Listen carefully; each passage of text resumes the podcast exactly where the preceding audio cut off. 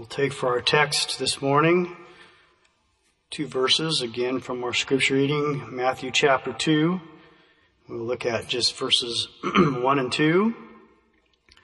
Now when Jesus was born in Bethlehem of Judea in the days of Herod the king, behold, there came wise men from the east to Jerusalem, saying, Where is he that is born King of the Jews?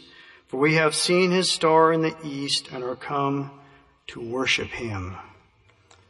There's always been a little bit of mystery, maybe intrigue that surround this account of these wise men. There's a lot of traditions that have been attached to these wise men. We realize really there's probably more we don't know about them than what we do know.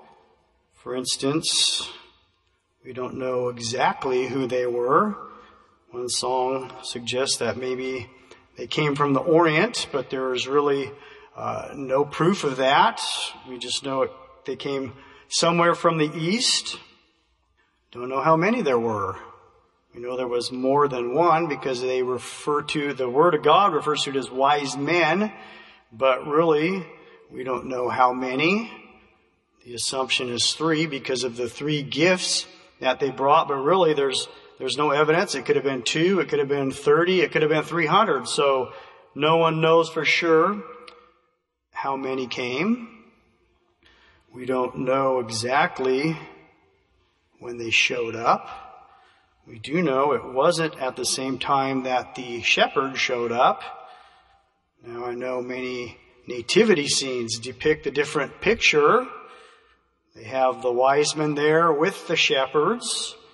But the Bible says that when the wise men found Jesus, he was actually a young child and they found him in a house. That's not to suggest that you go home and you pull the wise men out of your manger scene. I'm not suggesting that at all. I guess if you want to be sentimental and historically accurate, you could take him and put him about two feet away from that manger and imagine they were traveling to Bethlehem. But really there's a lot we don't know. We know they arrived sometime after his birth, but there's something we do know, and it's what God wants us to know about these men. These men were wise. They were wise men, and we know why they were wise. The Word of God tells us they had one purpose. That was to see Jesus and to worship Him. You know, the wisest thing any of us can do is to seek Jesus and to find Him and to worship Him you know, that's the wisest thing we can do, not just at Christmas time, but throughout the year. The word of the, of the Lord says the fear of the Lord is the beginning of wisdom. The word fear there means reverence or awe, respect, or worship. So we can certainly see why they would be considered wise. You know, not only did they seek the Lord, but it's good to understand how they sought the Lord. We see wisdom in that. Jeremiah 29:13 says, "And ye shall seek me and find me when ye search for me with all your heart." There's really only one way to seek the Lord. It's with all our hearts. You know, the wise men sought him with all their hearts. They proved that through their actions.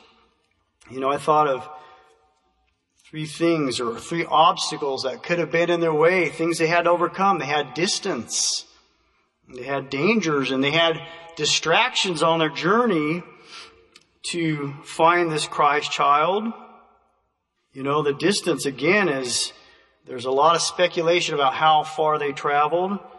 Some estimates say they could have traveled anywhere from 300 miles, and one estimate was 9,125 miles. So we see there's a wide range of opinions there on how far they traveled. Not sure how long it took. Some commentaries say it could have taken 50 to 60 days. Others say it could have taken up to two and a half years. But the fact is they were willing to travel any distance to find the Lord. You know, I'm surprised at the distance some of my own family members will travel just for a hamburger. You know, when uh, In and Out came to Keizer, Oregon, Girls were thrilled about that. It's only 45 miles away. And I never did understand what the excitement was about. There was an in and out when we lived in California about five miles from our house and I didn't care for it then. Now I know I may get in trouble with some. I don't mean to offend any in and out fans, but the fact is, you know, their desire for an in and out burger was greater than the distance it took and they've, they've been there more than once to get an in and out burger. I told him if I want a burger, I'll go down to Powell to Burgerville and I'll get a burger just as good and I won't have to spend nearly the time to do that. But, you know, the fact is when a person's desire is greater than the distance, they don't even think about it. Well, for these wise men, there was something in their hearts. You know what? I don't think distance made a bit of difference to them. When they set out to seek the Lord, God placed something in their hearts and they were determined they were going to follow the Lord no matter how far it took them or how long it took. You know, there were dangers involved. Travel back in those days was extremely dangerous. It was treacherous. They faced, uh, often there were bandits or bank robbers that would wait along the travel routes there and they would rob the weary travelers that came by and they, they faced the elements there. They didn't have nice smooth paved roads or nice automobiles to travel and they didn't have any Starbucks along the way. It was treacherous traveling. They faced wild animals and all kinds of things, and yet they were willing to keep going in spite of the distance, in spite of the dangers, and of course, there were the distractions. You know, Jesus let us know in His Word that there's a cost involved in seeking the Lord. Jesus himself said, if you're going to build a tower, he said, first sit down and consider what it's going to cost to see if you have uh, the means to finish that. And what he was emphasizing as a fact is, you know what? Following Christ, it comes with a cost. For many, when they start to consider that cost, uh, it can become a distraction to them. You know the cost for these wise men to seek the Lord at the same cost we must be willing to pay today. Jesus told us what that cost was. You know, people maybe act surprised that there's no hidden cost in following Jesus. He tells us exactly what the cost is. You want to know what it is? Everything. That's what it'll cost us to seek the Lord with all our hearts. He said, if any man would be my disciple, let him deny himself, take up his cross, and daily follow me. So we know there's a cost involved there. There was a cost to these men. There was a time commitment. Again, they didn't know how long this was going to take, but they were willing to spend as much time as was necessary to find the Christ. You know, we don't, it's easier to uh, commit to something when we think of it as short term or maybe something part time, but that's not how it is in the gospel. It's going to take our all, everything we have. We need to commit it to the Lord. You know, there was a financial impact that these men faced here. We see that even in the gifts that they brought the Lord. You know what? These gifts weren't just some worthless trinkets. These were costly gifts. These were gifts that were purchased at great sacrifice. These were gifts that were befitting of a king. You know, the things we give the Lord, they must be our best. The Lord doesn't want our trinkets.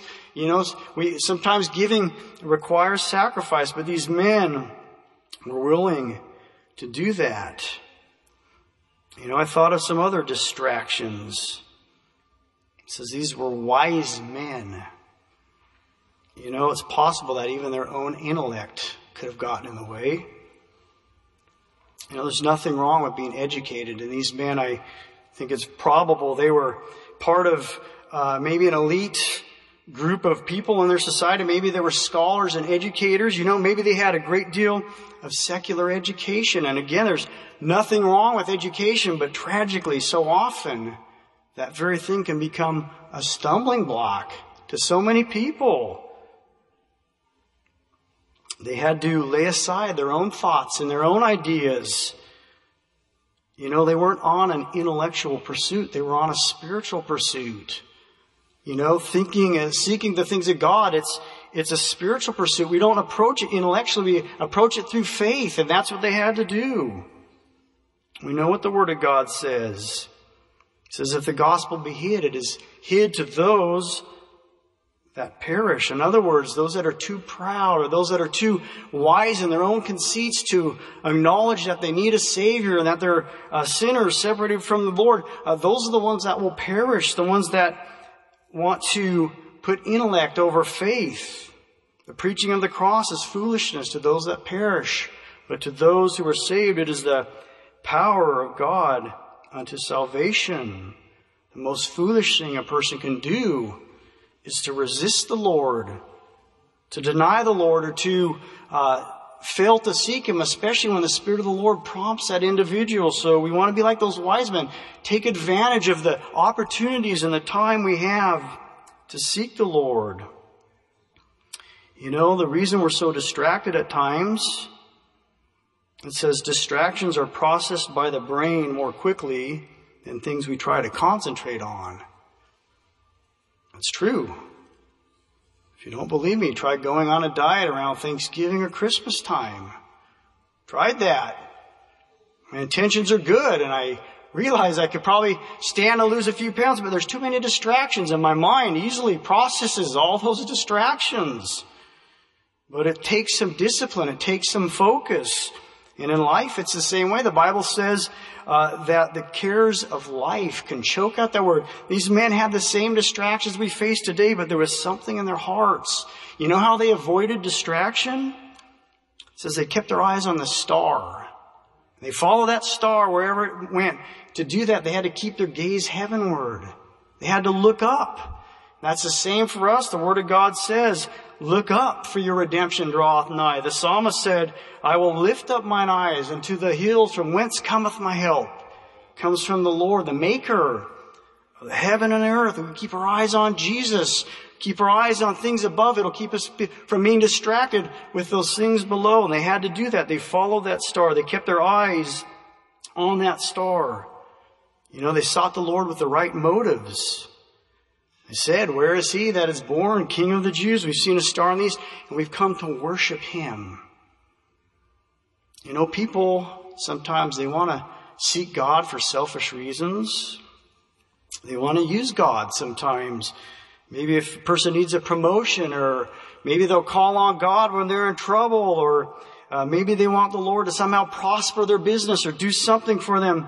Uh, personally, the Bible says, often when people ask, they receive not because they ask amiss. They ask for selfish reasons or selfish motives. We don't see any of that in these men here. It says that they came to worship him. That was their whole desire was to come and worship the Lord. You know, so often people want to seek God for what he can do, but very few seek him for who he is. That's why they were seeking him. They wanted to worship him, to recognize him as King of Kings, Lord of Lords. You know, it's important to get first things first. It says, and when they were coming to the house, they saw the young child with Mary, his mother, and fell down and worshiped him. And then they opened their treasures and presented him with the gifts. It's important. I realized as I was studying this passage of scripture Far too many people, you know what? They want to give the Lord gifts or sacrifices. They want to give the Lord anything but themselves. These men gave themselves first. We must do the same. The Bible says to obey is better than sacrifice. And if you're trying to give the Lord something other than yourself, other than what He requires, you know what? That gift is worthless and useless to the Lord. But these men recognized Jesus. They submitted themselves to the Lord. Then they presented their gifts. Many think it was those very gifts that Mary and Joseph used uh, after they had to escape there out of Bethlehem and they took their flight into Egypt. It was those very gifts that financed that trip for them. So we can see that these gifts that were given as a sacrifice and in consecration of the Lord, the Lord sanctified those gifts and used it to bless others. That's how God will use your gifts, but it must come from a heart that's submitted and surrender to the Lord. The Bible says, seek ye first the kingdom of God, then all of these other things shall be added unto us. We want to get first things first, and we see that they were a perfect example of that. They sought the Lord in obedience. You know, seeking the Lord requires learning to follow. They followed the star wherever it led them. We know first it led them to Jerusalem and then to the house where Jesus was. What would have happened if somewhere along the journey they would have thought, you know what, we don't really need to follow the star. We can do this on our own. We can navigate this thing on our own. You'd be reading a much different account. You might not even be reading the account at all. But they needed to learn to follow. And as long as they did that, that star led them wherever they needed to go. You know, they had a star. They may have had a few ancient manuscripts. They knew a few prophecies about the birth of Christ. And they had a desire to see Jesus. But that was enough for them. You know, I thought we even have an advantage that the wise men didn't have. They had the star. We have the Holy Spirit to lead us and to guide us. They had maybe a portion of the scriptures. We have the entire Word of God as our counsel. It says that Word of God will be a light unto our feet and a, lamp unto our path. Oh, and we, if we have a desire, if we couple that with what we've been given, you will find the Lord. If you're willing to seek Him like they did with all your heart, you can find the Lord today. You know, their obedience didn't stop after they found Jesus. It says, as they departed, the Lord appeared to them in a dream and instructed them to go home a different way. You know, our obedience to the Lord doesn't stop once we found Christ. We come in faith and obedience and we're saved through obedience, but that obedience must continue, that sensitivity to the Spirit of the Lord. We must continue to follow that if we want to see the Lord someday. Jesus says to obey. Again, it's better than sacrifice, so we want to make sure we follow in obedience. Isaiah 30, 21 says, And thine ears shall hear a word behind thee saying, This is the way. Walk ye in it when ye turn to the right hand and when ye turn to the left. So again, they followed in obedience. We must do the same. You know what? They sought the Lord in faith. Hebrews 11, 6 says, He that cometh to God must believe that he is a rewarder of them that diligently seek him. You know, I don't think there was a moment when these wise men ever doubted that their efforts would go unrewarded. I think they believed from the very moment that one day they were going to see Jesus. We know they did. They know they didn't know how far they were going to have to travel. Didn't know how long it was going to take or where they were going to find him. But one thing they were sure of was that they were going to see Jesus. And we see one day, you know what? Their faith became sight. You read there in verse 11. And when they were coming to the house, they saw the young child with Mary and his mother and fell down and worshipped him. And when they had opened their treasures, they presented unto him gold and frankincense and myrrh. They saw Jesus. Can you imagine the thrill that must have shot through their heart when they finally got to that place and they looked on Jesus with their physical eyes? They saw Jesus. You know, that's the same hope we have. We have that hope today. If you're saved and you're serving the Lord, you can have faith. One day, and I believe it can be very soon, we can see Jesus. But we have to continue in faith, just like these wise men did. Their efforts were rewarded. You know, the Lord never intended for these men to be lifelong seekers. God doesn't intend for you to be a lifelong seeker. God wants you to find Him. If you're seeking the Lord for anything, whether it's to be saved or to be sanctified, filled with the Holy Spirit, if you seek Him with all your heart, the Lord says He will, you will find Him. The Lord will give you the desires of your heart, but we have to follow and seek Him in faith. You know, when we're seeking the Lord in faith, like these wise men did, we're going to leave all our over preconceived ideas behind about how we're going to find Him or where we're going to find Him. If you're hungry enough for the Lord, you know what? You can find the Lord anywhere. It's true. These men, they found Jesus in a house. They didn't find him in a temple or a palace.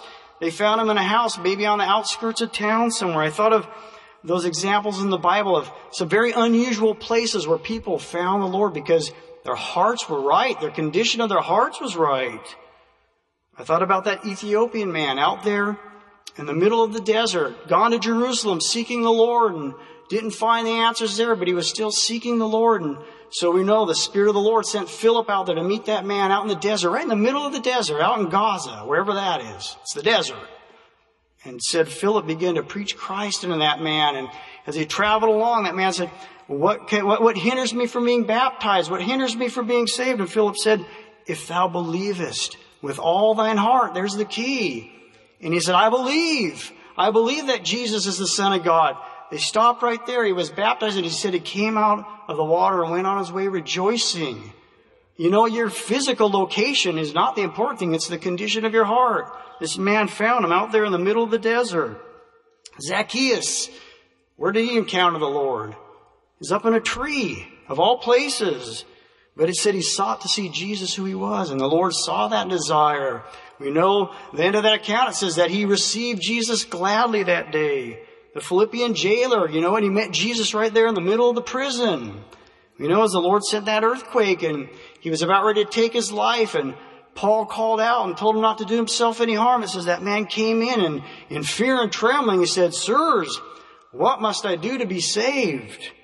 I'll tell you, he was, he was very much seeking the Lord in that moment. He went from a moment of desperation to a moment of hope.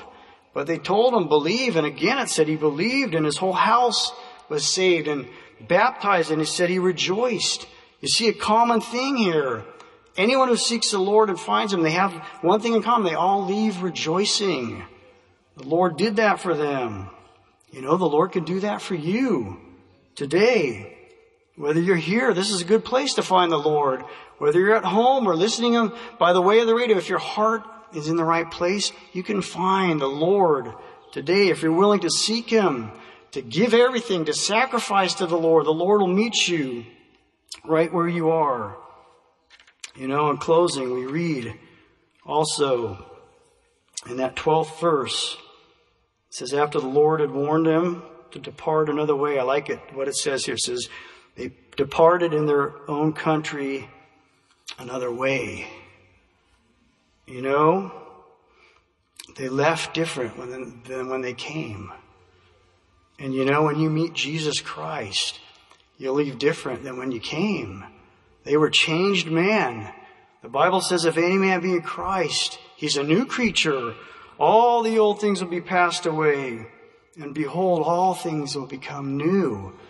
You can meet the Lord today wherever you're at. If your heart is right, if you're seeking the Lord, the Lord can be found of you today and you can leave rejoicing. You can be changed.